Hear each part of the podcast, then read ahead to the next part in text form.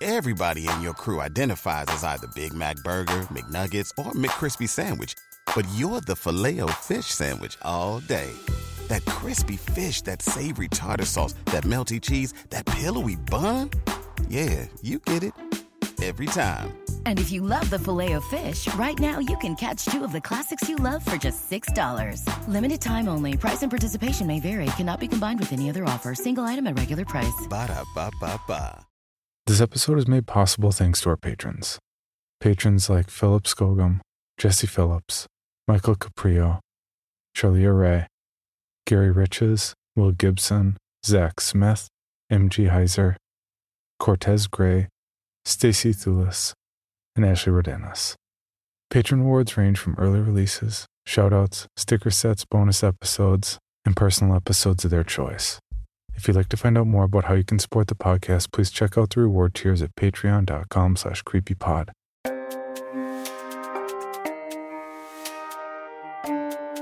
This is Creepy, a podcast dedicated to sharing the most famous, chilling, and disturbing creepypastas and urban legends in the world. Whether these stories truly happened or are simply fabrications is for you to decide. These stories may contain graphic depictions of violence and explicit language. Listener discretion is advised.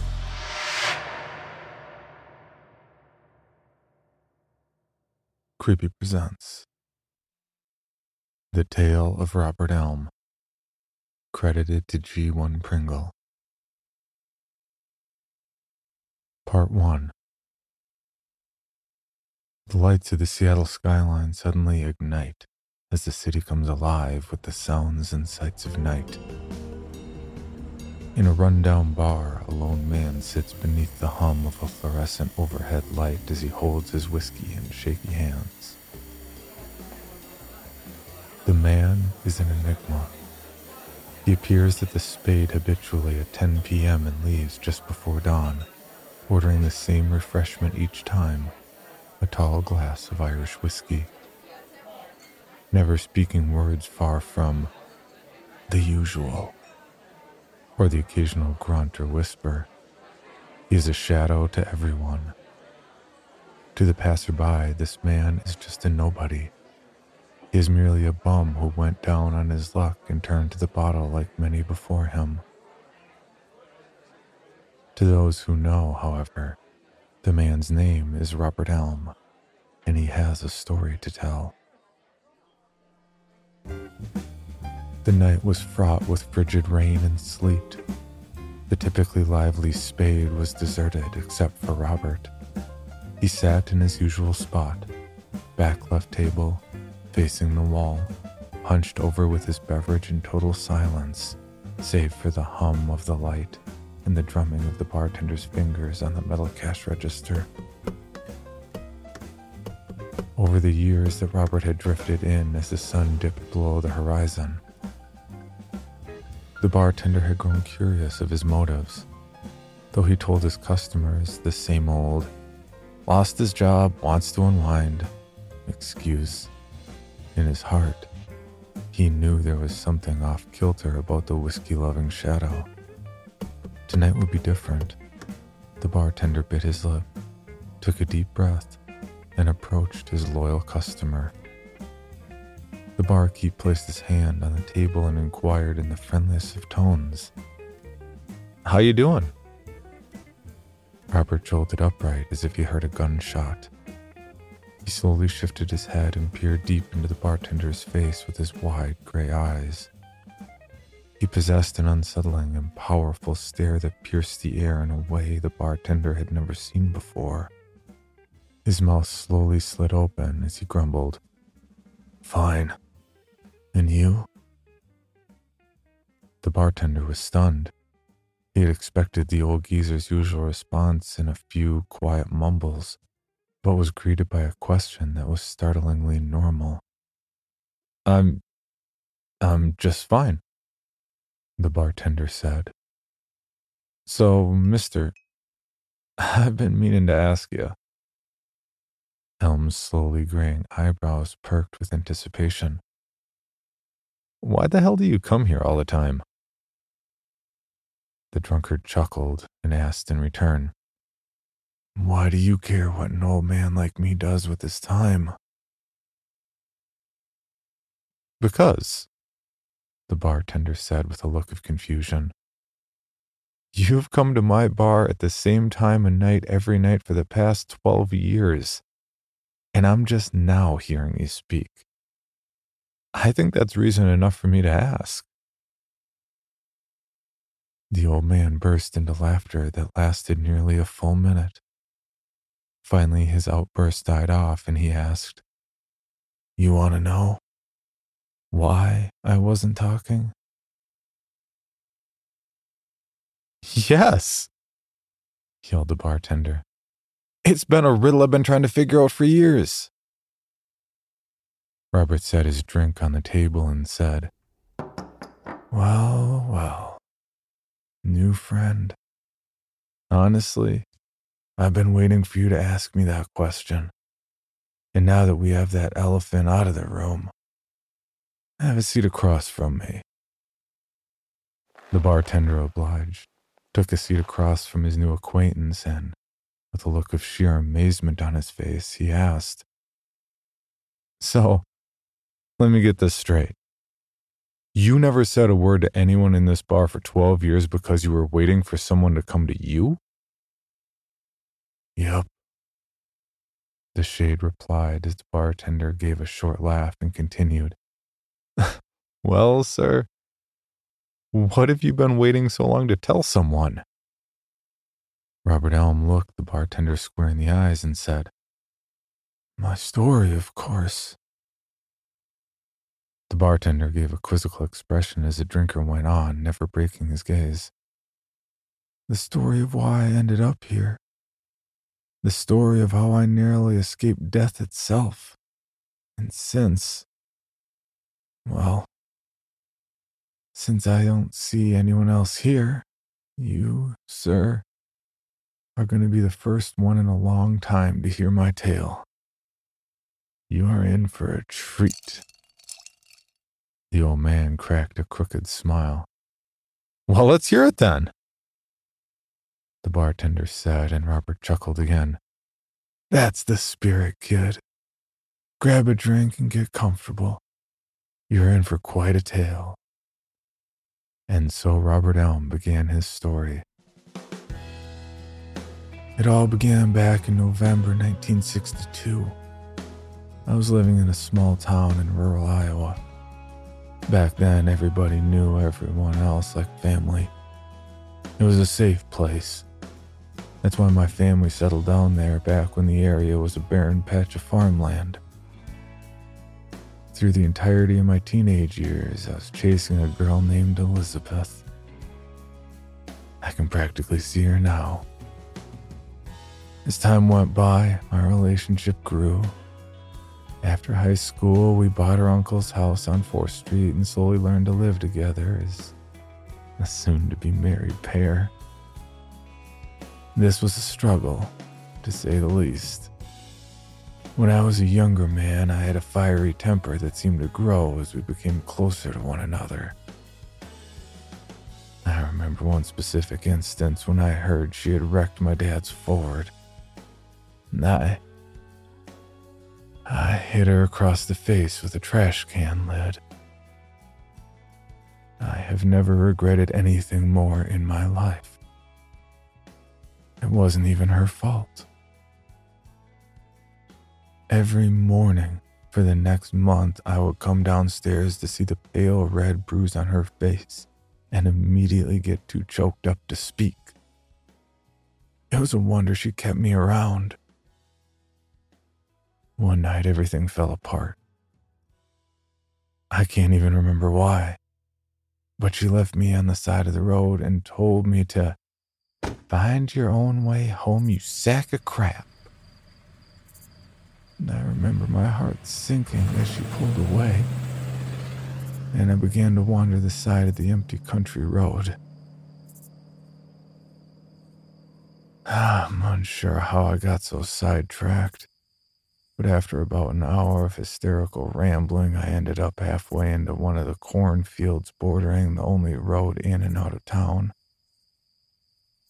There I was, sobbing profusely, lashing out at the corn stalks with my fists and wailing, Elizabeth!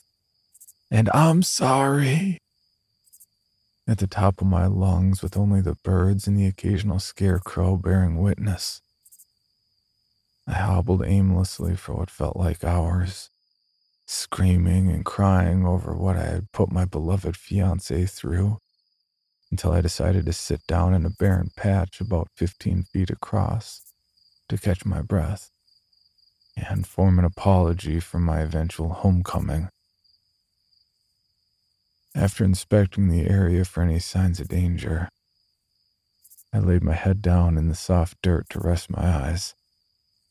Several hours of blissful, tear free sleep passed before I was pulled awake by rustling in the stalks. My heart skipped a beat, and a chill ran down my spine. I bolted upright. Before me, a massive shape garbed in a shimmering black cloak slid out of the rows of crops. It moved towards me slowly, as if it were floating across the ground though its feet were clearly visible and it appeared to be human. It had pale, wrinkled hands that hung at its sides as it drifted closer. It drooped its hooded head and spoke squarely into my face in a dry monotone. Good evening, traveler. Stunned, I got up from the dirt and asked, Who are you? He answered, just a man on his way to a meeting. I looked at him, bewildered. Why are you here? I asked. He looked up and said, I enjoy taking the scenic routes, so much more peaceful than the hustle and bustle of the roadsides. No. What I am wondering is who you are and why are you here? As I look back, I'm surprised at how eager I was to reveal so much of myself to a total stranger. My name is Robert, I said sheepishly. My girlfriend dumped me out here because we got in a fight and I hit her and she cried and. and. The tears were welling in my eyes again. Say no more, friend. The man interrupted as he waved his hand. I offer you a proposition. You may come with me. Attend my meeting.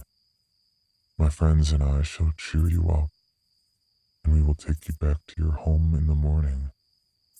How does that sound? A smile slowly formed on my face as I thanked the hooded figure.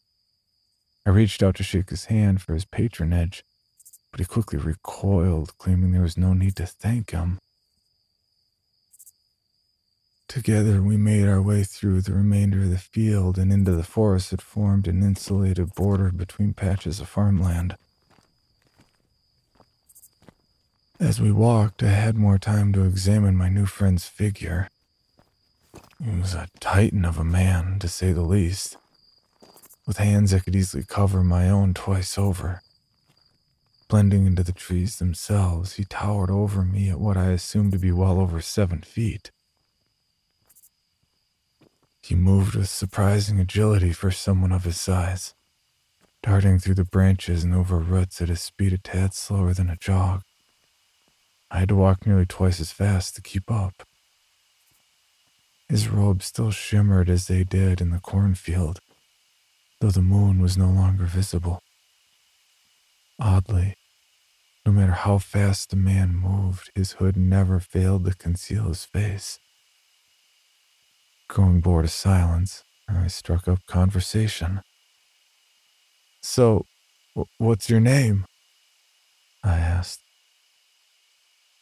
The man glanced down and told me. You may call me Lombard. It is one of my many monikers. Okay, Lombard. Who are these friends of yours, and what is this meeting? And And where are we going? Just a meeting, friend, held here in the woods with some close acquaintances of mine. You needn't worry about it, Robert. Think of it as more of a party. It will take your mind off of your troubles. Is at this moment I realized what I was doing the exact opposite of what society had taught me. I was found lying in field and decided to walk off with some strange hooded man to go and meet his friends in the woods.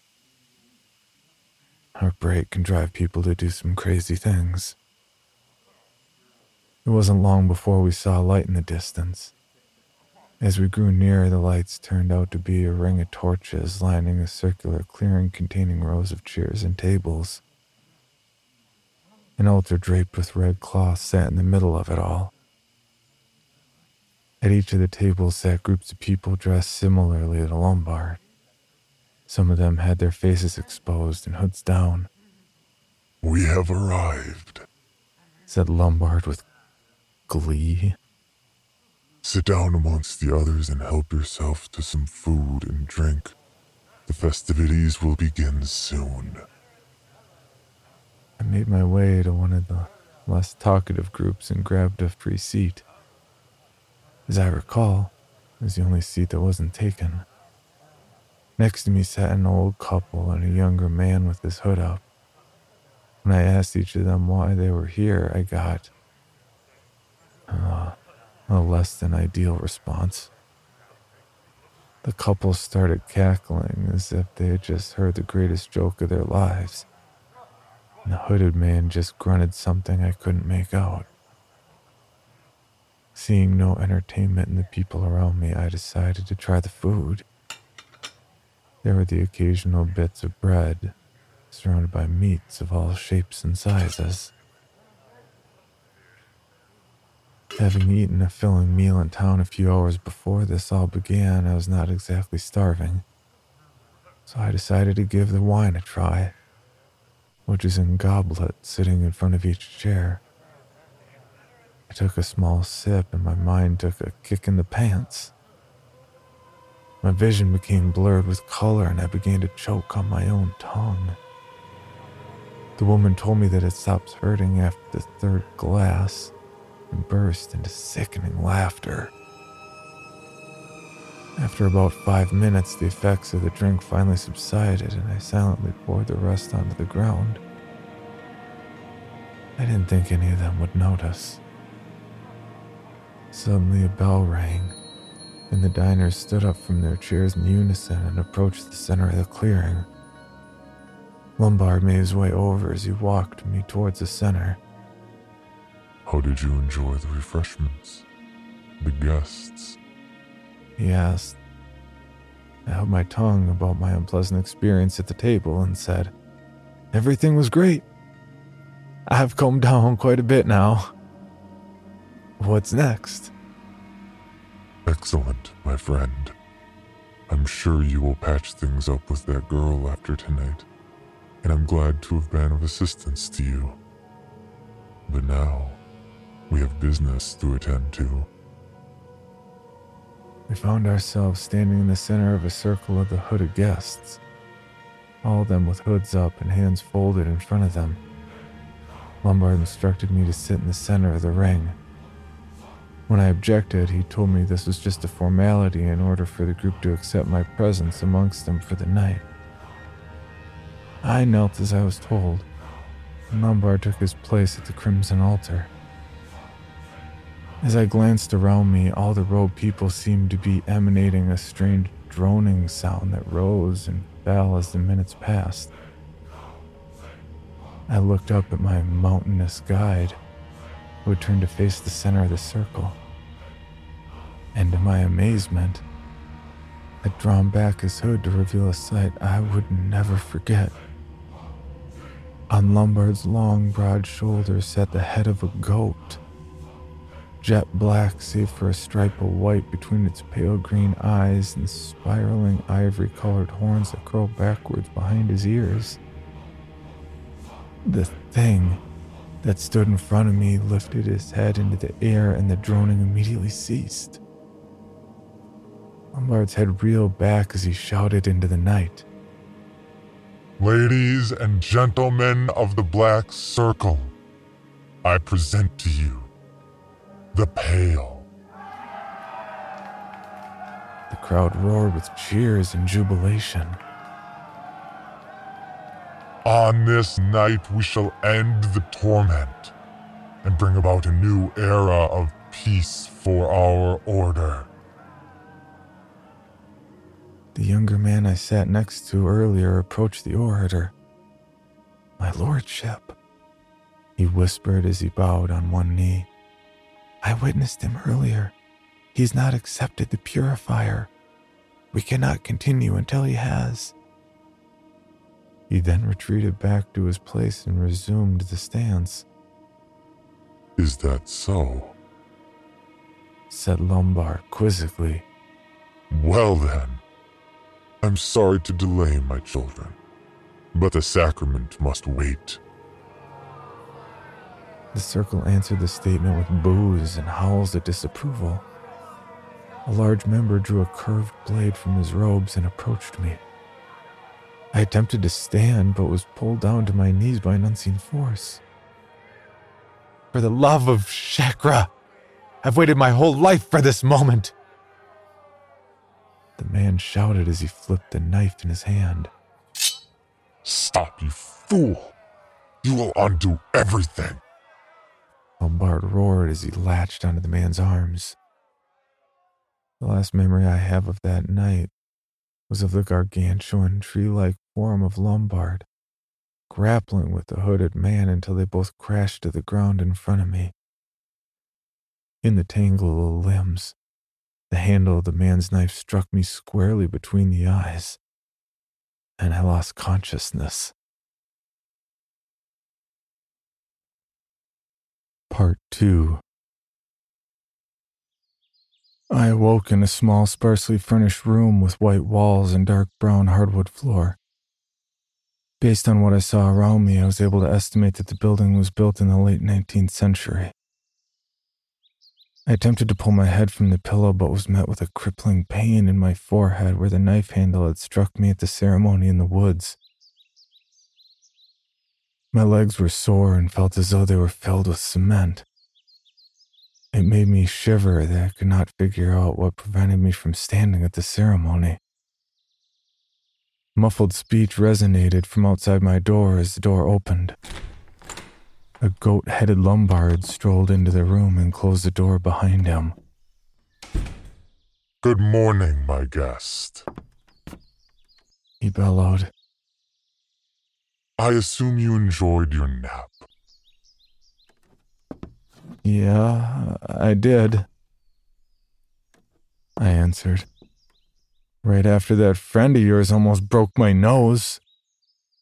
You needn't worry about him, my friend. His foolish actions have cost him his place in the Order.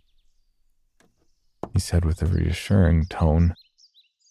Lombard sat down on the bed next to me, and I instinctively wrenched my leg backwards. Calm thyself, friend. I'm indeed human, and this is just a mask, nothing more. What about everything else? The mumbo jumbo you guys were talking about, the goat head, the black circle. I want answers now. Ah, you have a right to be frightened. All will be explained to you. Let me start from the beginning. He readjusted himself on the bed to face me. In the late 1800s, two cousins founded a town not far from here. It was a small farming community, very prosperous, a thriving community until the fever hit. Many died, including the mayor's daughter. In a last ditch effort, the community banded together and stood united against the disease. They burned the village to the ground and moved into the mayor's farmhouse. The house you are sitting in right now. The plan was a success. With all the medical personnel gathered in one area, it was much easier to treat the sick. and soon the fever was eradicated. Out of habit, the community stayed in this house as a single family to this day, of which I am the patriarch. The goat headdress symbolizes the single species of beast that provided us with food and drink during the dark times. And for your information, it's permanently adhered to my head. We dubbed ourselves the Black Circle in name of the black table in the dining hall. We would gather around to tell stories of hope to inspire one another. The event you were the center of was known as the Neophyte Sacrament.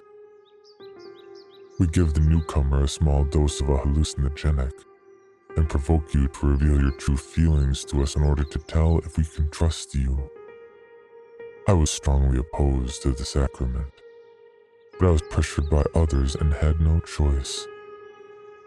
The words we used were simply to disguise our discussion due to the circle's lack of trust. As for the actions of Alabaster, I sincerely apologize. Lombard pulled up his massive form and spoke directly to me. Here I am, Valentine Ambrose Lombard II with nothing to hide, at your service.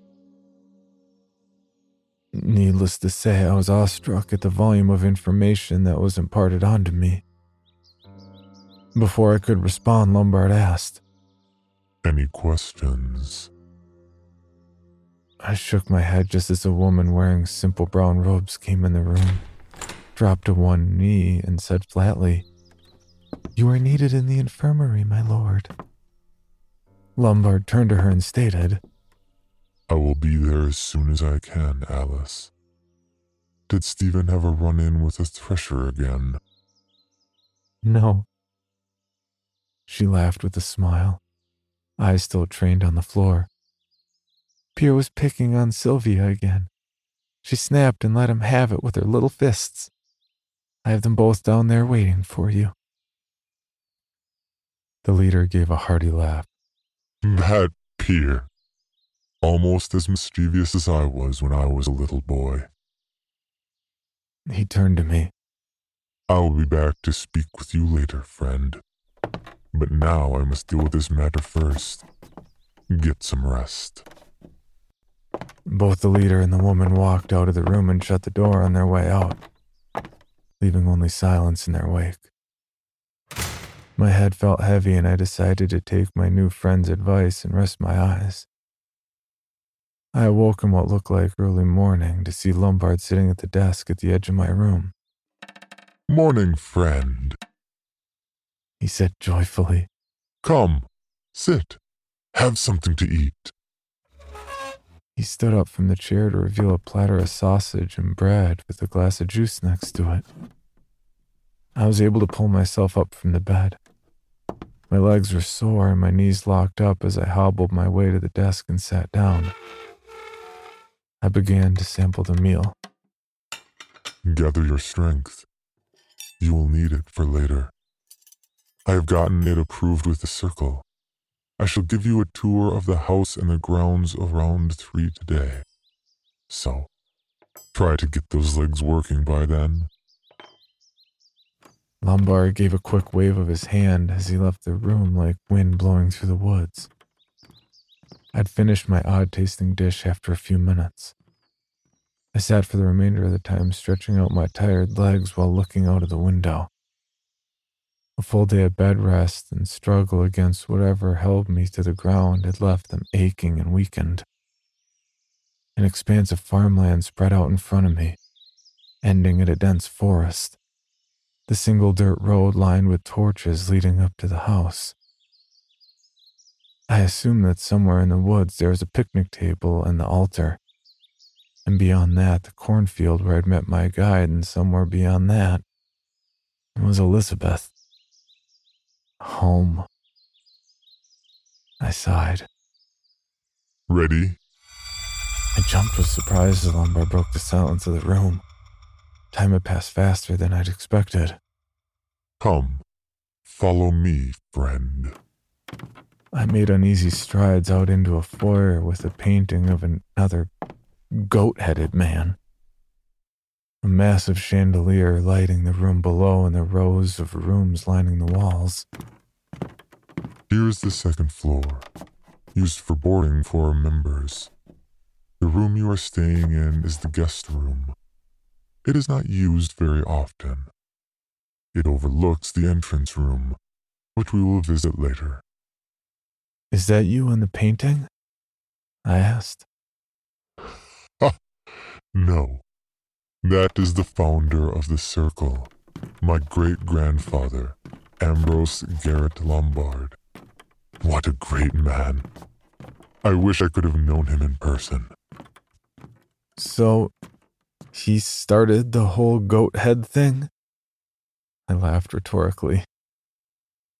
We made our way downstairs, wandering through the entrance room and the living room and the sitting room listening to Lombard's tales of him reading stories to the children by the fireside in the winter, and of the old man who was a master of the old grand piano sitting in the living room.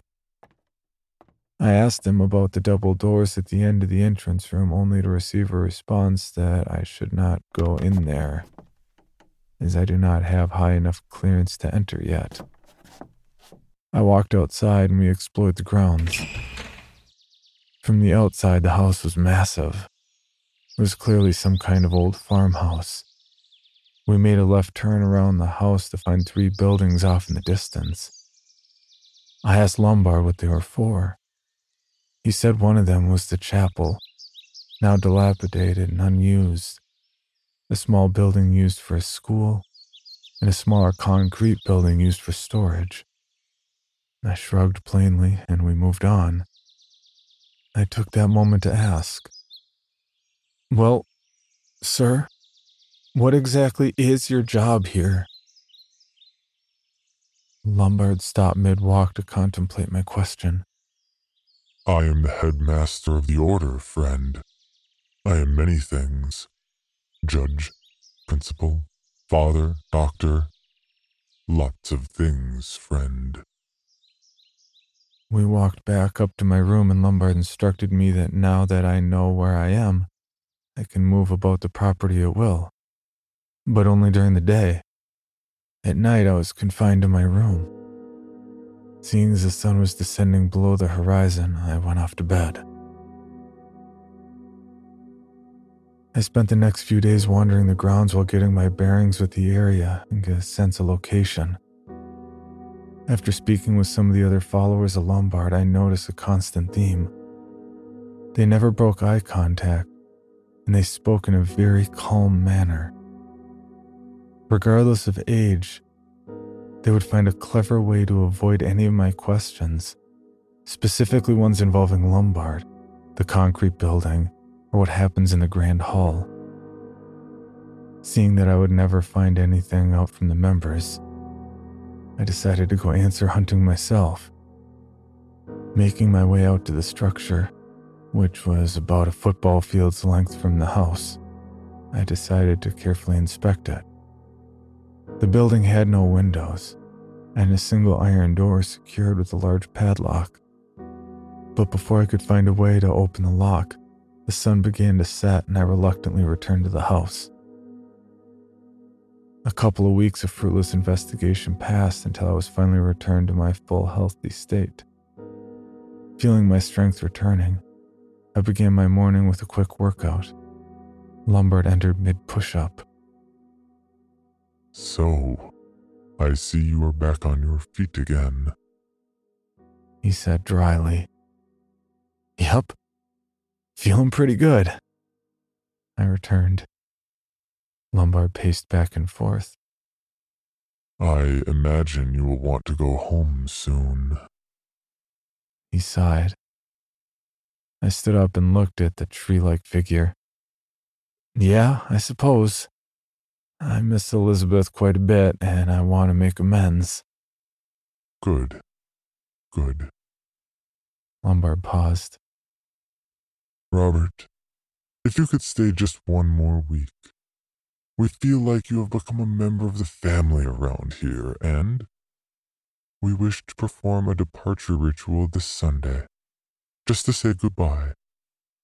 You have been one of the kindest outsiders we have encountered in a long time.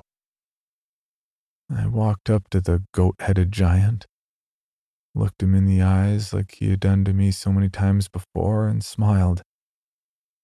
I would be honored, friend. That night, just before sundown, Lombard drifted once more into my room.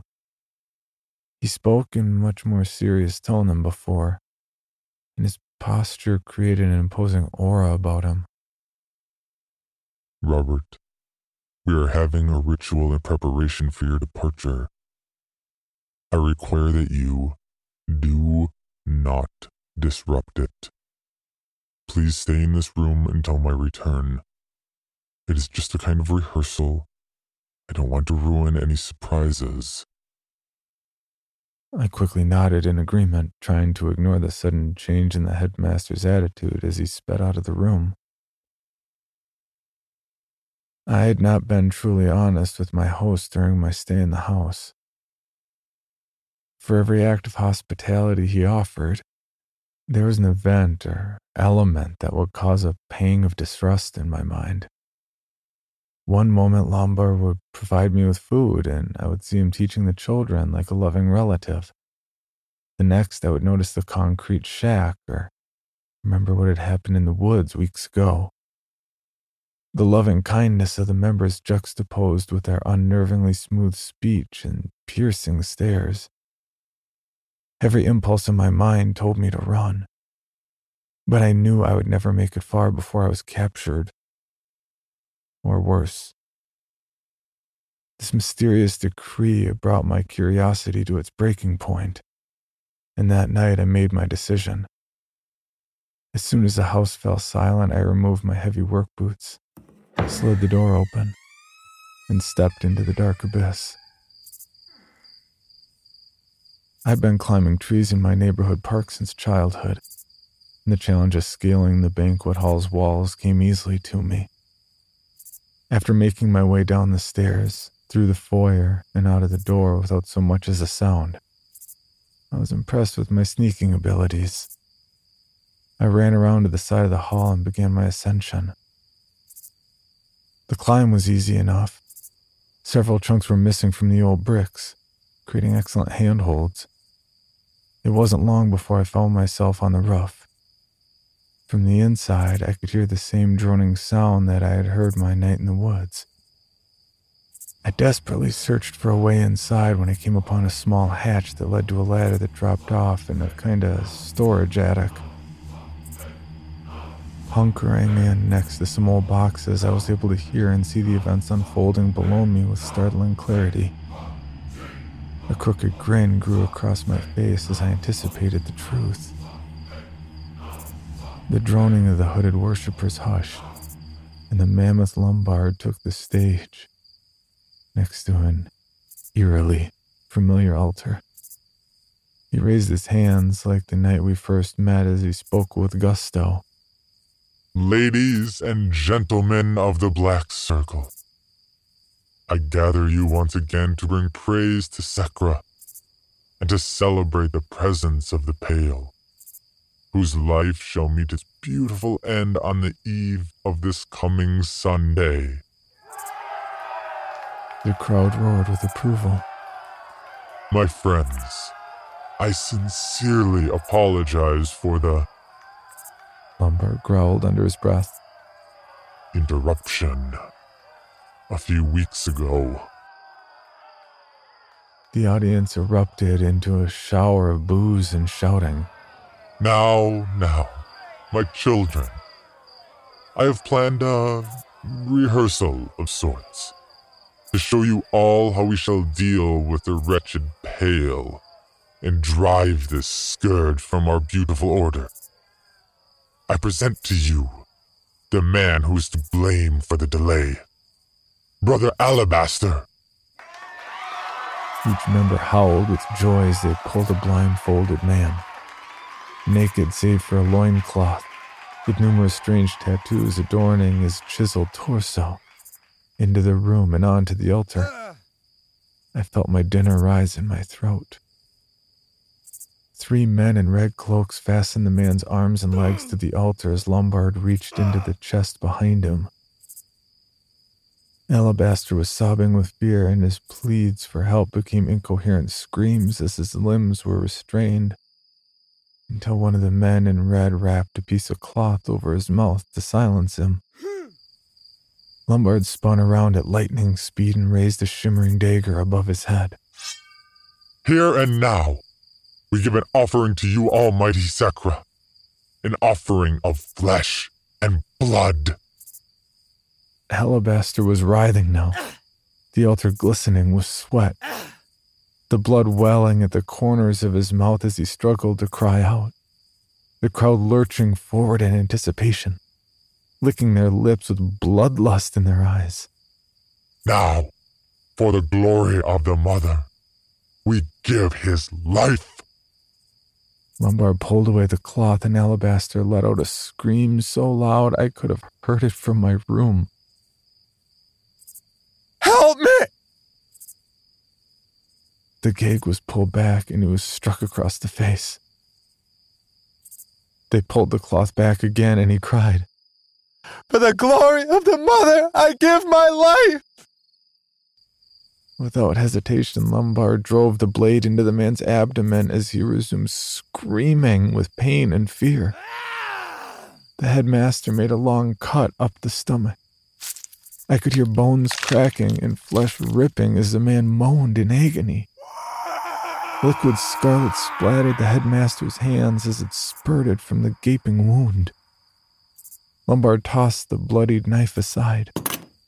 He then plunged his hands into Alabaster's twitching body and wrenched his arms upwards several times until what appeared to be a liver was ripped away.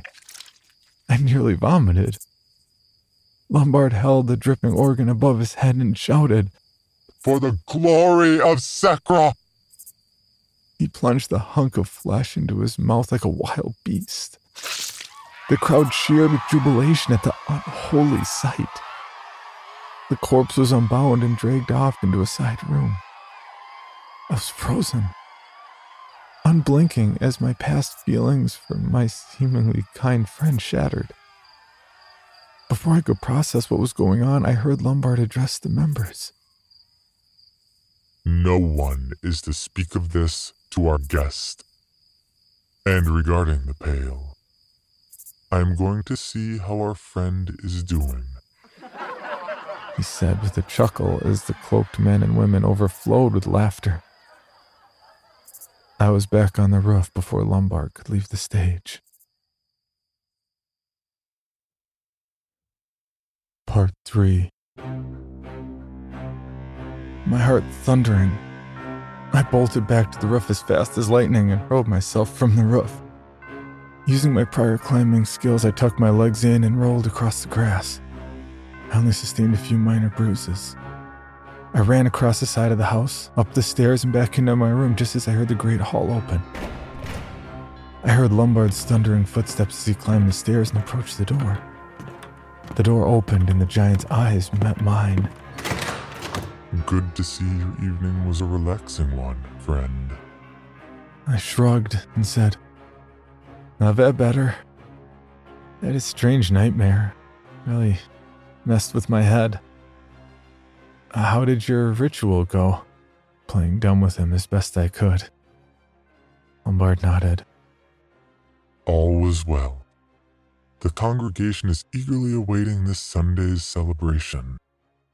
Enjoy your rest, friend. I could still see little bits of hastily wiped away viscera clinging to his mask. Lombard shut the door as I heard the rest of the worshippers coming into the entrance hall. I sat and pondered my situation. I was trapped in this god-forsaken place for one more week until they had decided to kill me. I had one week to discover what was really going on here, and seven short days to plan my escape.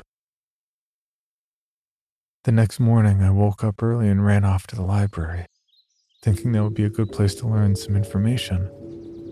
The place had a wealth of books, everything from War and Peace to Pat the Bunny. I wandered the endless shelves until I reached the back corner of the room.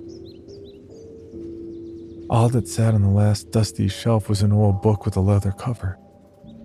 Nothing about it caught my eye save for the title The Book of Sekra. Remembering the mysterious name from the horror last night, I snapped up the scripture and scurried out of the library unnoticed. I sat at the desk in my room and flung open the ancient volume. Before me sprawled mounds of text in Old English. Though it was in English, it was still difficult to understand as I trudged through chapters of sacrifice and lore. I found not much beyond useless gibberish about ceremonies, a few of which I recognized. The method in which one is to fasten a goat's head to their own and a full page print of a slender woman sitting on a throne with what looked like blood splattered around her mouth. Below it read, Sacra Her Holiness. I returned the book to the library and decided to scour the grounds. Seeing as there was no way I could budge the padlock on the concrete shack, I decided to make my way to the chapel. The door slid open easily enough, and inside was what appeared to be a graveyard of old boxes and furniture. After searching for a few hours, I found nothing of interest amongst the stacks of rotting wood. The schoolhouse next door yielded similar results. A few desks sat in simple rows with the teacher's desk with a plaque bearing the name Master Lombard and a chalkboard at the front of the room. Nothing else. Feeling defeated, I emerged from the building when something caught my eye. In the grass at the door of the concrete building sat a shining padlock. My heart leapt into my throat and I sprinted forward to the shack. I reached for the iron handle of the door when suddenly sprang open. A short, stubby man emerged quickly, shutting the door. He noticed me and pushed his back against the door and spoke. Oh, no, no, no, no, no, boy. Don't go in there. This place is not for the outsiders. Turn back around, boy. Go back to your room, lest I call for the headmaster. I sighed and grudgingly returned to the house. Though I was distraught over this defeat, I returned to my bed and met sleep with open arms. During the following days, I felt my sanity slipping away as I slowly came to grip with my fate. I stayed in bed most of the days, refusing to eat and trying to relive as many happy memories as I could before Sunday's inevitable bloodletting. Several times during my stay, I had seen people running for the woods. They were almost immediately apprehended by groups of men clad in red cloaks. I feared the same would happen to me, and I decided against making a run for it. Eventually, pulling myself up on Saturday night, I thought about my situation once more. Clasping my hands together, I contemplated how I could possibly survive. By the time I shut my eyes, I had summoned my last shreds of bravery and constructed a plan with a mental image of the house so I would know my best route out of this place. Shutting my plans away in my head and taking a deep breath, I surrendered to my subconscious. I rose late on Sunday afternoon, unfitting for one's final day on earth but the inevitability of death weighed on me and kept me in bed. Lombard entered the room around six o'clock. Are you ready to leave us, friend? We are making preparations for the ceremony now. When you are ready, please approach the painting at the other side of the second floor. Slide the painting to the right, and it should reveal a staircase. The staircase leads to my chambers. I need to perform the finishing touches for the farewell. I quietly nodded as the door closed. For a few moments, I sat and considered my plans. Sitting, sweating, breathing heavily, I made my decision. I snatched one of the pencils from the desk drawer and slid it into my right boot. Following the giant's orders, I climbed the hidden staircase and entered a large circular room. The walls were lined with bookcases, with a massive desk resting in the center. On the desk sat piles of papers and a typewriter. Moonlight flooded in from a window above it all. Lombard greeted me with a hearty laugh. He told me to remove all my clothing except for my pants. I obliged and slowly inched towards him as I began unlacing my work boots. My left sock and boot sat on the floor next to me, and I began to work on my right. Glancing behind me, I saw Lombard looming in anticipation. I smirked and slowly slid the pencil from my boot. Without hesitation, I drove the pencil with all my might into the Titan's stomach. Lombard buckled from the strike and dropped to his knees. I heard blood gurgling in his throat. I snatched the typewriter from the desk, slid it across the desk as hard I could, and smashed it across Lombard's face. The headmaster collapsed to the ground in a puddle of his own blood. Turning, I was about to make my way out of the room when I heard quiet laughter emanating from behind me. I spun around to see a bloodied Lombard rising from the carpet. His mask was now distorted and blood soaked. You, friend, are smarter than the average fool we dragged off to this place. He croaked. I gritted my teeth. I'm leaving this place. I know what happened a week ago. Now tell me what's really going on here.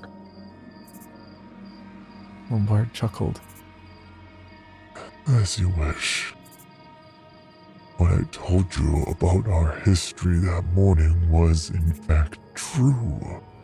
Though there were a few things I left out to keep you under my thumb. Those two cousins who founded the town are closer to us than you think. One of them was my great grandfather, and the other was yours. Medicine was no longer working to drive away the blight of my ancestor. Great visionary that he was, decided to turn to other means of treatment. I found an old book amongst what he had found sightseeing in the old country. You seem to be familiar with it, which outlined how to give praise to an ancient goddess, Sekra. In exchange for a human life, Sekra would save another. We soon began using her divine will to save the community. However, your great grandfather, blinded to reality by his morals, left the village. Just before the birth of his child, he made a vow to Dylus, the brother and polar opposite of the glorious Sekra, god of mortality and justice that his bloodline would be forever devoted to the eradication of our order. This whole ordeal has been our effort to destroy the one human that can destroy us and end the bloodline once and for all. I shook my head at his story and asked, So, so all this was planned? How much of this was planned? How long have you people been trying to do me in? I shall get to that in a moment. But here is a secret you will truly enjoy. Normally, one of your blood could cause a member of our order with an aura as dark as mine to drop dead at a single touch. I took this into account when dealing with you. I've been nullifying your power with the one thing that will weaken it human flesh and blood. I went white at Lombard's statement. He began to laugh even harder.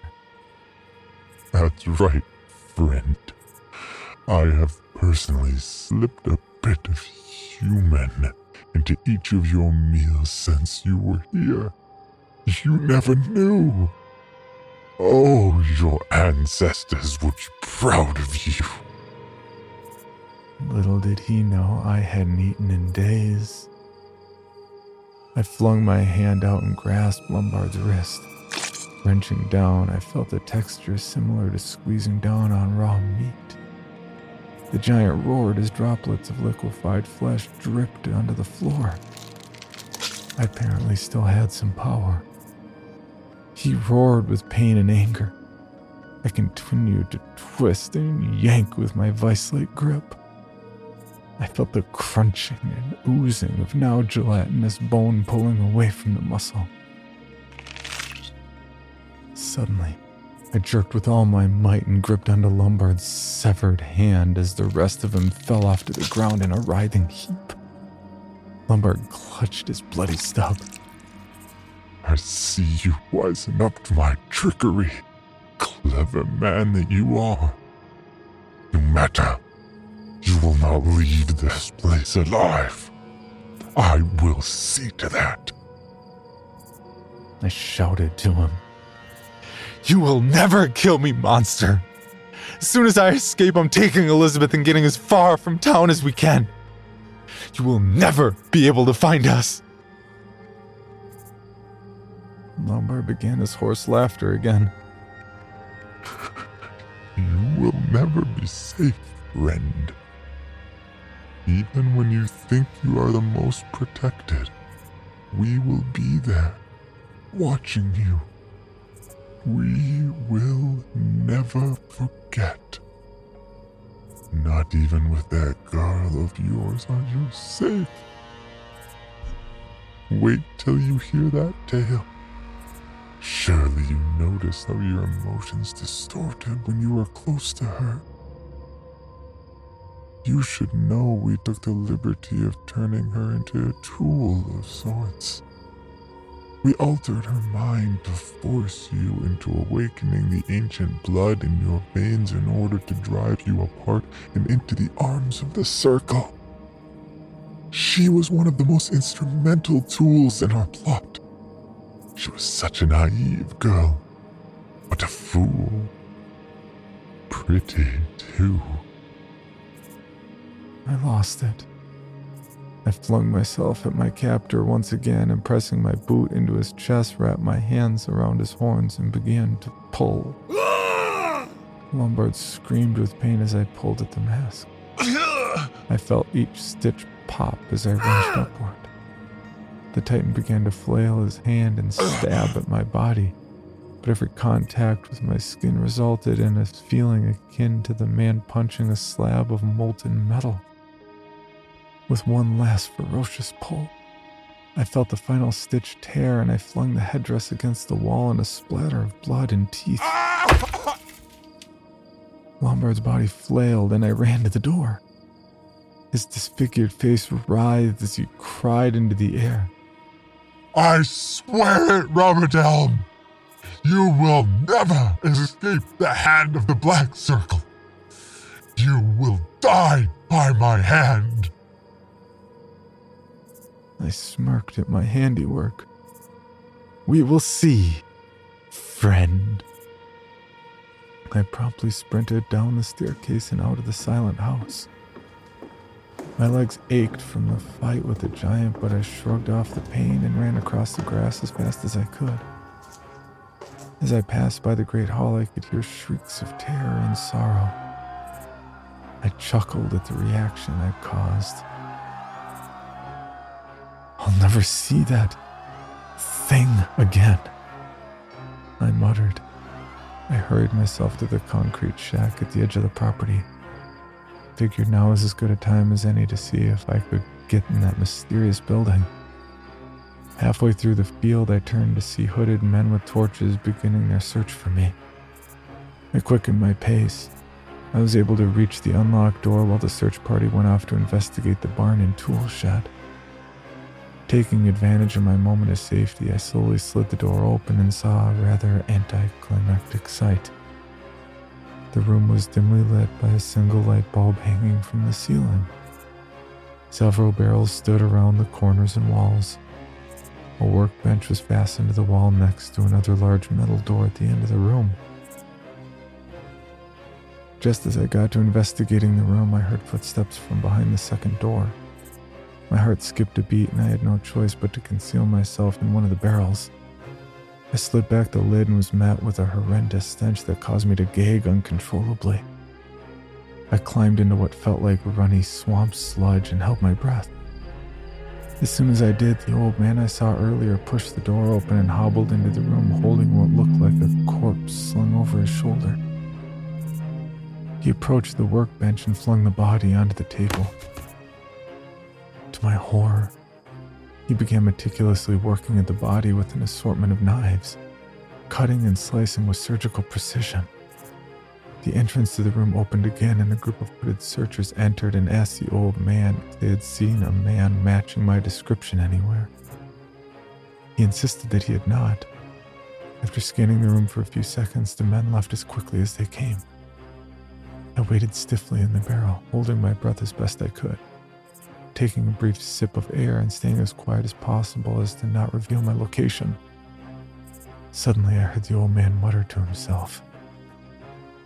Oh, yes. You'll cook up nicely, won't you? He let out a quiet chuckle. I gagged again, half with sickness and half with shock. I caught the old man's attention. Deciding it was time for me to make my move, I silently lifted the lid of the barrel and slid my soaked form onto the dark floor. Fear gripping tight, lid in hand, I raced towards the stunned butcher and struck him on the head with a hunk of wood. He dropped to the floor with a dull thud. I snatched the blade from his hand and made a dash for the door, but not before looking at myself under the dim light. My stomach turned as I saw an entire body soaked in a heavy coating of blood and chunks of meat. It drizzled and pooled on the floor. It sickened me. Holding back the urge to vomit, I nudged the door open, revealing a dark tunnel. Far more organic than anything I had seen in quite a while. All was silent except for the drips of blood from my skin and clothes. I quickened my pace as I heard shouting from far behind me. I held my breath, ignoring the looming claustrophobia, and soldiered on through the darkness. The near endless tunnel finally opened, into a small candlelit room. It was only about 12 feet across with an arching ceiling. I had little time to examine my surroundings, for when I entered the room, I saw a hooded worshiper with his back facing me, holding what appeared to be an old hunting rifle. Though at first my heart raced as I anticipated my own death, I was stunned to realize that he was unaware of my presence. Seizing the moment, I lashed out at the crown of his head with my stolen weapon. The man let out a quick yelp, fell to the ground, and lay motionless as blood pooled around his hood. I let the knife rest in his skull and snatched up the firearm. Here's something I can use. I mumbled to myself as I slung it over my shoulder. On the floor, I noticed a small metal hatch. Seeing nowhere else to go and remembering the search party on my tail, I opened it. Descending the ladder, it revealed the ladder met the ground in an alcove on the shore of a small pond. Near the ladder, I found plastic tubs filled with things like shoes, backpacks, dog collars, among other things. Remembering the room with the old man and the cult's cannibalistic tendencies, the sight of all these tattered belongings was bittersweet. Grabbing one of the largest packs, I saw a pile of metallic objects out the corner of my eye. Bikes! Taking a deep sigh, I picked up the newest looking one and rode off through the woods as fast as the wheels would spin into the night. After trudging onward through the woods for most of the night and subsisting off of some trail mix I found in the bag I took, I finally arrived in town. Needless to say, my friends and neighbors were amazed by my return. However, I knew I could not stay and chat. Walking up to my house, Elizabeth rushed out to meet me. I didn't even look at her. I continued inside, gathered my belongings, and climbed into my car with Elizabeth chasing me the whole way, asking me what was wrong and where I had been. I ignored her. She looked at me with a face of sorrow that I knew was just a mask, and when our eyes met, I could tell she knew the answers to her questions. I backed out of the drive and made my way to the highway. I never saw that town or Elizabeth again. Many years passed. I traveled town to town, but every time they found me. They always found me. For years I've been running from them, but I doubt I will ever escape their grasp. I've found safe haven in this place for 12 years, but I fear that they are now drawing near once again. I'm too old to run anymore, my friend. Just too old now. The bartender stared in astonishment. So, that's why you've been so solitary? Yes. I fooled myself into thinking that the more I kept to myself, the safer I would be. The bartender stuttered. And you're drinking the sacrifice, the liver thing. Is that why? The storyteller let out a hearty laugh. yes. When they do find me and bite into my flesh, I want them to choke on it. The bartender laughed grimly. The old man noticed that the moon was low. He stood and dusted off his pants. I best be leaving now. The sun will be here soon. It was a relief to finally share this story with someone. The bartender smiled. It was a joy hearing it. Have a good rest of the night, Mr. Elm. Robert nodded and started for the door. He took the subway home like he had every night coming home from the bar, shaking his hands to keep the cold away. After a short ride, he made his way into his apartment building and climbed the stairs. He took a brief sigh and slowly opened the door. After hanging up his coat and scarf on the coat hanger and taking a seat in an armchair near the door, he looked off into the darkness and something caught his eye. It was a gargantuan figure with pale green eyes, watching him from the shadow of the apartment. Slowly the shape plodded forward to reveal a grotesque face and a wicked, mangled grin. Robert Elm sat motionless as he looked up at the being. The thing spoke to him in a labored, devilish groan. Good evening, friend.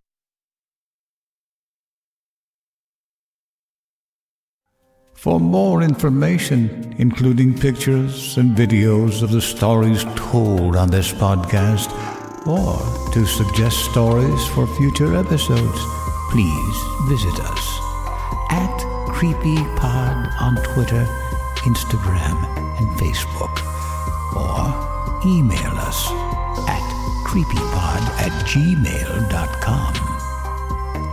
All stories told on this podcast can be found at creepypastawikia.com and are protected by a Creative Commons license. Some rights reserved unless otherwise stated.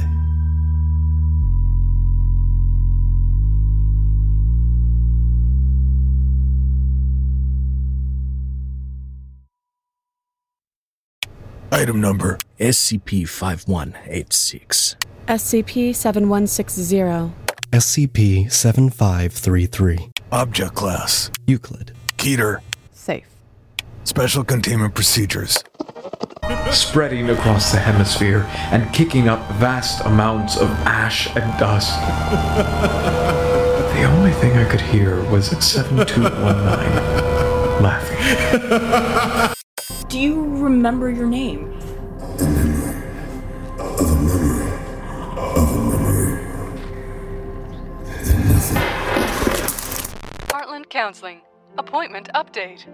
I feel them again. Heartland Counseling. Appointment update. They're in my ears! Heartland Counseling. Appointment update. Nobody understands! SCP Archives is a weekly fiction podcast. Each episode, we dive into the strange, the unknown, and the. Find us on Apple Podcasts, Spotify, or at scparchives.com.